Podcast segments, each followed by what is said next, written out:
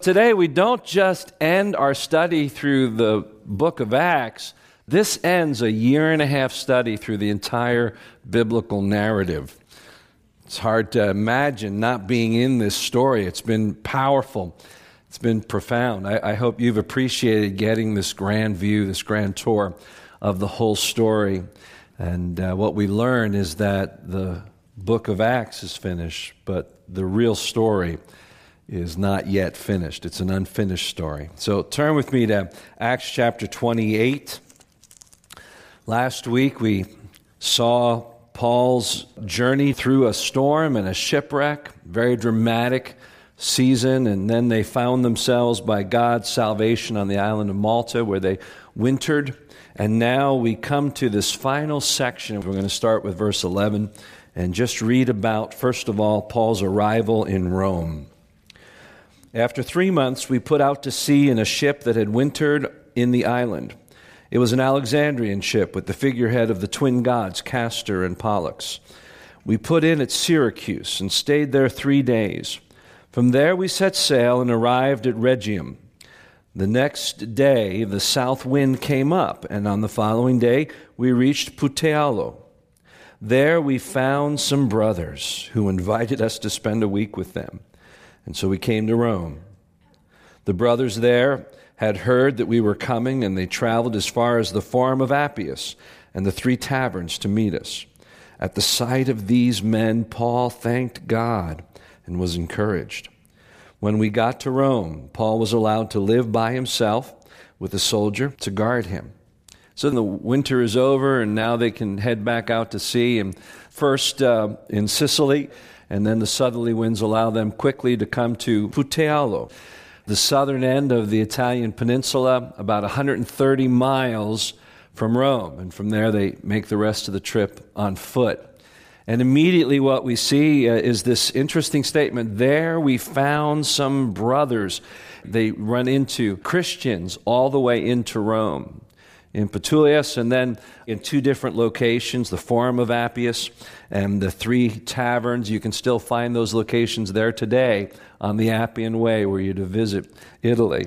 That encourages Paul. Uh, indeed, he knew that there were Christians there because the book of Romans was written prior to this and helped the believers there understand their faith. And then you have this very anticlimactic statement at the end of verse 14. And so we arrived at Rome. That's it. We've built this huge plot up. God says to him, You're going to survive all this hardship, all the imprisonment, the beatings, the shipwreck, because you need to testify in Rome. And it seems to me there ought to be this huge climactic, at least an exclamation point to it. But Luke just says, And so we, we got there. We, we arrived at Rome. It's, it's rather understated for the significance of the moment. Paul is actually allowed to live by himself in a rented house that undoubtedly the Christians there made possible for him because he was not allowed to work. He was not allowed to leave that home. That soldier was chained to him 24 hours a day, and there probably were four or more soldiers who took turns. By the way, later on, Paul speaks about those soldiers who were now brothers in Christ when he writes to the churches. Some of these people that were chained to Paul became his captive audience, and they responded and were uh, brought into the faith, became brothers of Paul, even as they were his guardians. So that's Paul's arrival. Now, the, the next scene is very interesting because we're getting towards the end. There's the short description of the trip to Rome, and then there are just a couple of verses towards the end that summarize the whole story, but the rest of this chapter is given with quite some detail to Paul's encounter with the Jewish community in Rome. In fact, the story ends rather uh, open ended. It's like there's a cliffhanger. You feel like Luke needed a sequel. Paul is still in prison when the story is done. But there's one subplot that Luke is very careful to tie up, which is interesting. Remember, Luke's a phenomenal writer, and so we're supposed to catch something here uh, based on what at first appears to be a very familiar encounter with the Jewish people. As you remember, his uh, strategy from very early on was to begin by sharing about Jesus, the Messiah, to the Jewish people in each city. There were always those who were, were convinced, but there were others who not only rejected it, but violently rejected it, because that's really where you had to stand as a Jew. Either Jesus is the Messiah, or those who claim he's the Messiah are heretics. So it's either belief or battle. Luke underscores this difficulty of the Jewish people in this final encounter. Let's pick it up at verse 17. Three days later, he called together the leaders of the Jews. He, he didn't waste too much time, did he? Three days later. And when they had assembled, Paul said to them, My brothers, although I have done nothing against our people or against the customs of our ancestors, I was arrested in Jerusalem and handed over to the Romans. They examined me and wanted to release me because I was not guilty of any crime deserving death. But when the Jews objected, I was compelled to appeal to Caesar. Not that I had any charge to bring against my own people. For this reason, I have asked to see you, talk with you. It is because, and this is the key line, if you want to underline the theme of this particular section of the final chapter, it's this phrase It is because of the hope of Israel that I am bound with this chain. That was always what Paul was preaching to the Jews. The hope, what was the hope of Israel? A redeemer, a savior, a Messiah who would come and deliver them and reestablish the royal line of David, bring freedom to the captive, and establish the permanent year, era of Jubilee. This was the hope of Israel. He always taught that Jesus was God's fulfillment of that longing that existed in the heart of every Jewish man, woman, and child. It's because of the hope of Israel that I am bound with chains. Verse 21 They replied, We have not received any letters from Judea concerning you, and, and none of the brothers who have come from there has reported or said anything bad about you. But we want to hear what your views are, for we know that people everywhere are talking against this sect. Verse 23 they arranged to meet Paul on a certain day and came in even larger numbers to the place where he was staying. From morning till evening, he explained and declared to them the kingdom of God. I would love to have been there. I'd give up my Bible college degree to sit there and hear Paul talk from morning to evening, talking about Jesus. And it goes on and says he did it by pointing to Jesus through Moses and the prophets. We have just taken that journey.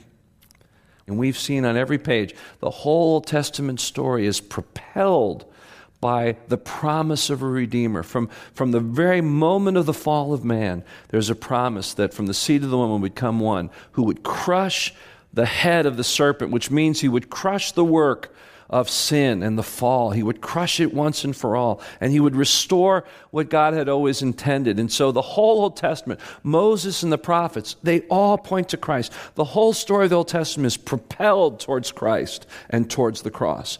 And then once that's accomplished, the cross and Christ propel the rest of the story forward. And that's what we're on. We're on this wave, this movement. One of the things that we learned early on in looking at Acts is that the church is not an organization organization, it's not an institution. When it becomes that, it gets shackled in some way. The structures and the programs and the governance models, they get in the way of what the church really is. It's a movement of God propelled by the gospel to transform lives, not to have a healthy organization. And we're on this historic spiritual tidal wave that began at the cross.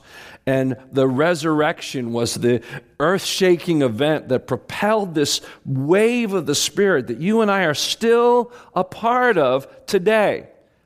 This isn't really a story of our past, this is a story of our present and our future. We're not just studying the book of Acts to understand what happened. We're studying the book of Acts to, by faith, see what could yet happen through us. And that's what Paul does. He goes back through the whole story.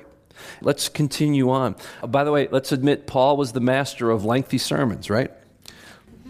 Even when people fell dead and in their sleep, he'd just wake them up, bring them back to life, and go back to preaching. Just be grateful. Just be grateful. All day. From morning till evening, he explained and declared to them the kingdom of God and tried to convince them about Jesus from the law of Moses and from the prophets. The result some were convinced by what he said, but others would not believe. Uh, this is pretty typical, isn't it? It's uh, Yogi Berraism. It's deja vu all over again.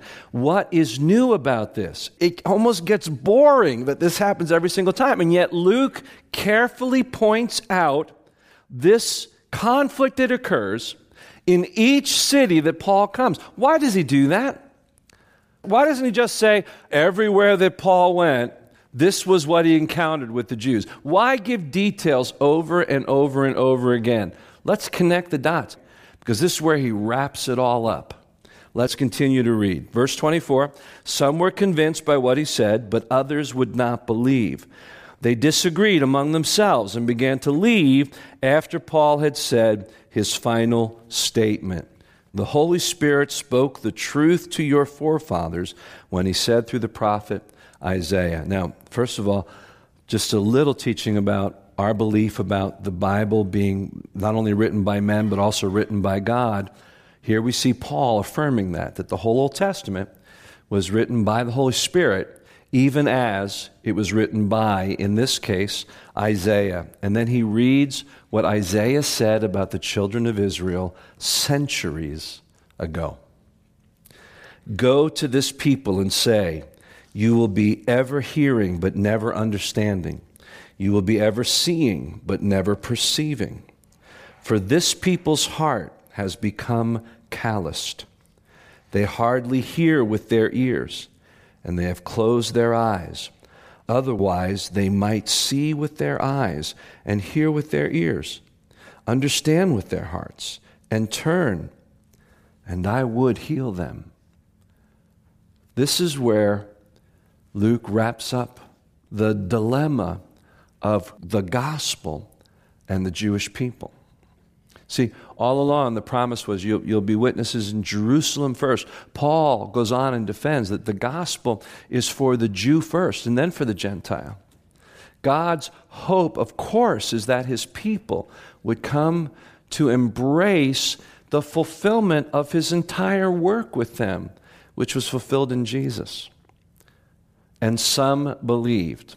But the sad reality of the book of Acts and of history is that the Jewish people failed to see it.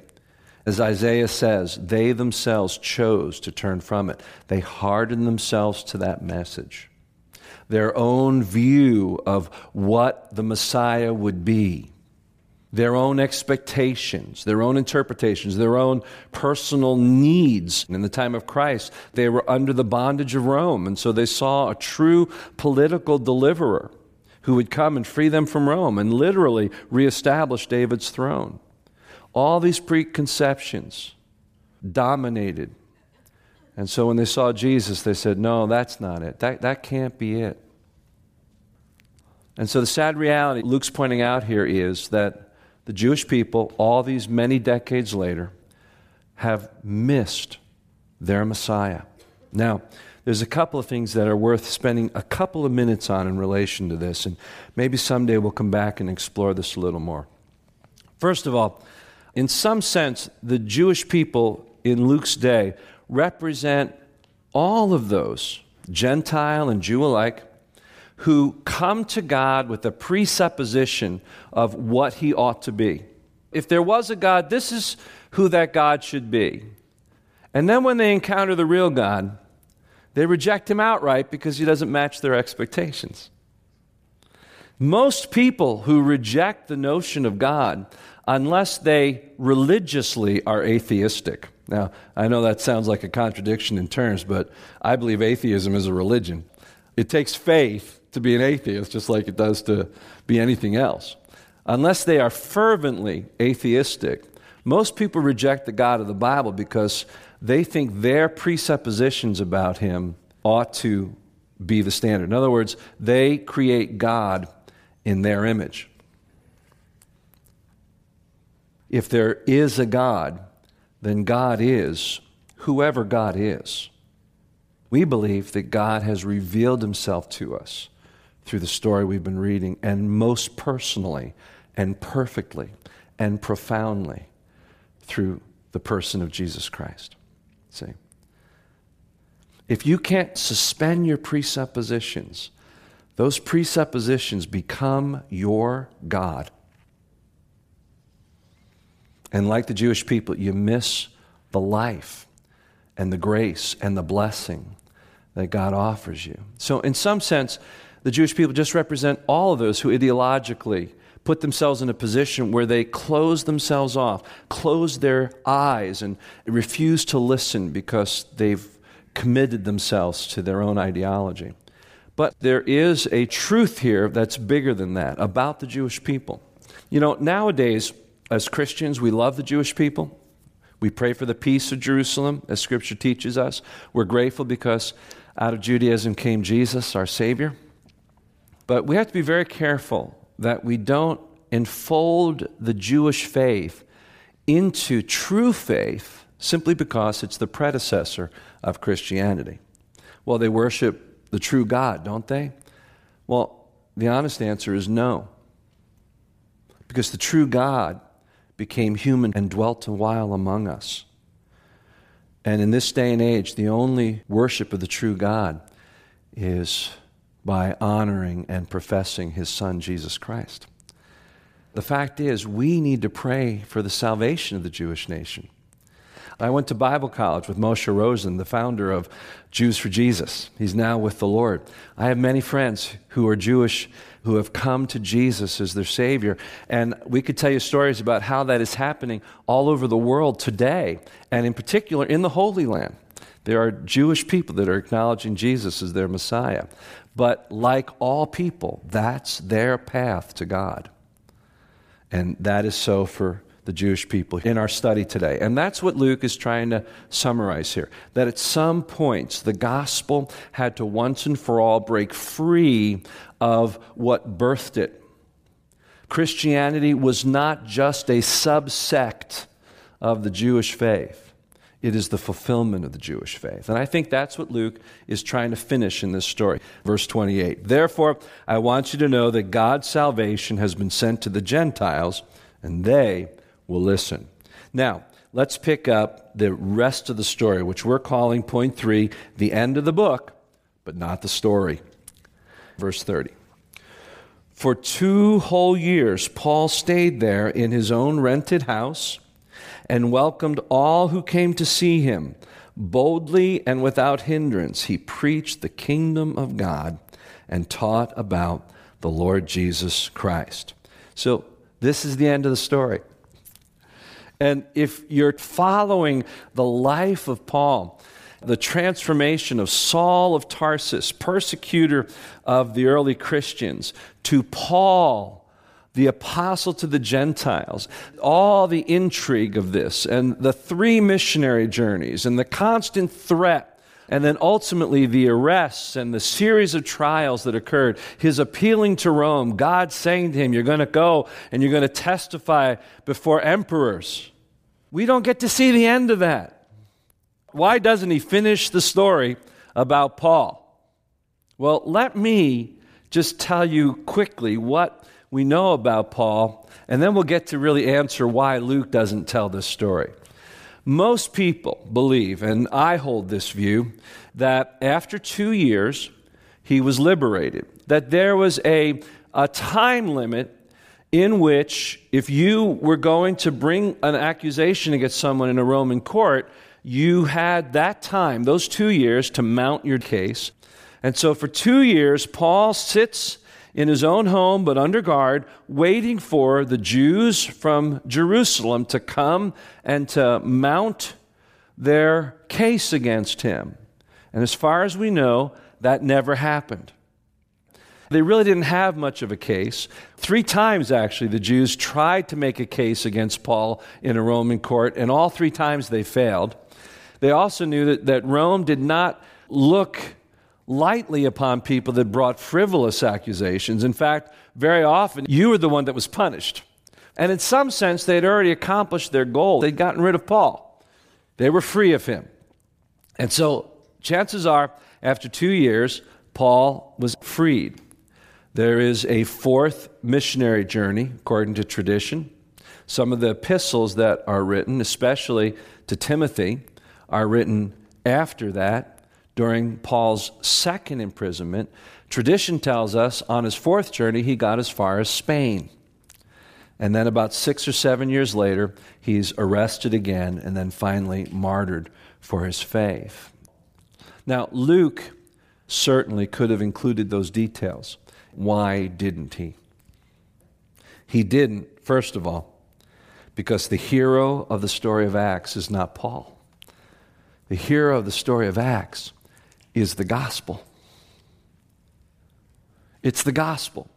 This isn't Paul's biography. Let's be clear. Luke's whole intent was to tell the story of the penetration of the gospel to the world of his day in ever widening circles from Jerusalem to Judea to Samaria to the ends of the world until it reached Rome, the world's political and cultural center.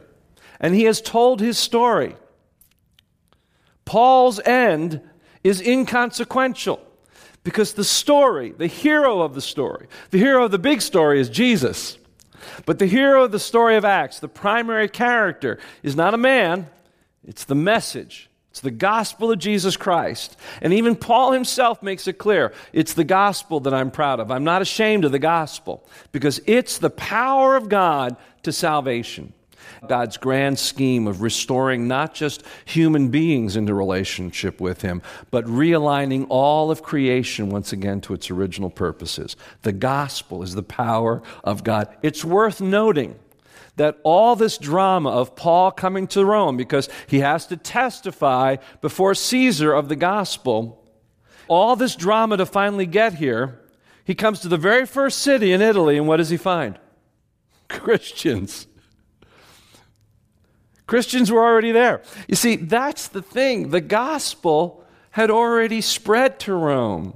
Paul had a very specific role to play, but the gospel was not penned up or bound by Paul's mission. The gospel had come. The gospel is like the ultimate flu. you know, once you catch it, you just start spreading it. If you really embrace the gospel, you don't hide it, you don't keep it to yourselves. The gospel caught fire in that world. All this drama for Paul to come. Holy Spirit was there, the gospel was there, and consequently, Christians were already there. The hero is the gospel. Second, the story continues through us. I think one of the reasons why Luke intentionally leaves Paul's story unfinished is to remind us that we're the continuation of not only Paul's story, but the whole story of Acts. The story continues through you and me. When Jesus said to his followers in Acts chapter 1, You will be my witnesses in Jerusalem, in Judea, and in Samaria, and unto the uttermost parts of the world. Jesus saw a much bigger world than the Roman world. The uttermost parts, God's desire is that all people, the Bible describes a great host of people in eternity from every tribe, tongue, and nation before the throne of God. You and I are still on that mission. There are people to be reached. And with each new generation that the world produces, there's a whole new world to be reached. The story continues through us. Third, the story will end, but it will end when God says it does. Picture this final glimpse of the book of Acts. It's like we're going away from the book, and as we look back, this is what we see. This is the final image. Say that with me Paul in chains and the gospel unhindered. I think we're meant to leave this story with that picture. I think that's supposed to be forever embedded in our mind. In your English translation, it probably says what mine, mine does. Boldly and without hindrance, he preached the kingdom of God and taught about the Lord Jesus Christ. But in the Greek language, without hindrance is actually a single word, unhindered. And it's the very last word in the whole book. The very last word is unhindered the gospel has been released from any sense that it's just a, a minor little movement in Judaism. We've wrapped that baby up. The gospel is unhindered, and it continues to go out. This wave, not just through the humanity of that day, but through the humanity that would come until the end of days when Jesus finishes the story. The gospel is free. No prison can hold it. No circumstances can silence it, no enemy can squelch it. And simultaneously, as we see this unhindered power and presence of the gospel, we see our hero, Paul, in chains. And I'd like to suggest, and this is just what I see in it today, I'd like to suggest that that's a picture of all of our lives until Jesus comes. In some sense, we all live our lives in chains. We live in a broken world. We're enslaved to a mortal, corruptible body. Wasn't what we were intended for. We were intended for life. But death entered the world through man's disobedience.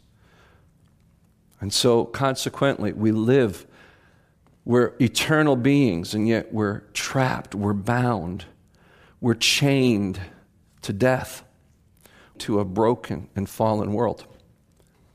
And so, in some sense, Paul represents life. The continuation of the story is both the freedom of the gospel, but the enslavement of those of us whose lives have been transformed. We're eternal beings, but yet, like Paul, in a house enslaved to a Roman guard, chained to a Roman guard. We are bound by our corruptibility, by the fallenness of this world. Paul talks about that, not just you and me. We're not the only ones waiting for the ultimate liberation. Creation itself is. Just look with me at Romans chapter 8 as we wrap up today. Romans chapter 8. I'm going to start reading at verse uh, 18. I consider that our present sufferings are not worth comparing with the glory that will be revealed in us. The creation waits in eager expectation for the sons of God to be revealed. For the creation was subjected to frustration, not by its own choice, but by the will of the one who subjected it, in hope that the creation itself will be liberated from its bondage to decay and brought into the glorious freedom of the children of God. You see, we're part of that creation. Even though we're reconciled to God in spirit, we're bound in this world that is just waiting for the ultimate freedom. We're still enslaved to death in some way. Our spirits live, but there's corruptible, there's mortality. We're like Paul. But even though we are in chains, the gospel is unhindered yet today, if we're willing to let it be. You know how we put the gospel in chains? When we focus on our own freedom, our own freedoms and rights on this side of eternity, rather than being servants, surrendered bondservants to Jesus Christ. When you make it all about your personal liberties now, the gospel, as far as you're concerned, is what becomes enchained. There's no power in the gospel through you. It's when we acknowledge our indebtedness to Christ, when we acknowledge that we are longing for the ultimate liberty and that the gospel is the only hope. When the gospel has come to the last person that is to be saved, God will say, All right, it's time. And there will be a glorious conclusion. when Christ comes. And there is a new heaven and a new earth. He will reverse the curse, He will establish His reign forever. And our stories will be completed as the story reaches its full climax. The serpent will be finally crushed, Christ will be exalted, and finally, every tongue will profess that Jesus is King of kings and Lord of lords. And our job is to extend that gospel. And what did he say the gospel was? The kingdom of God, the reign of God through Jesus, who is Lord, He is God, and He is Christ, He is Savior. Would that we could capture that this alone, only this, is what our lives are to be about. And that through that acknowledgement, the gospel would be unleashed through us to this city. And I believe that's the final and ultimate message.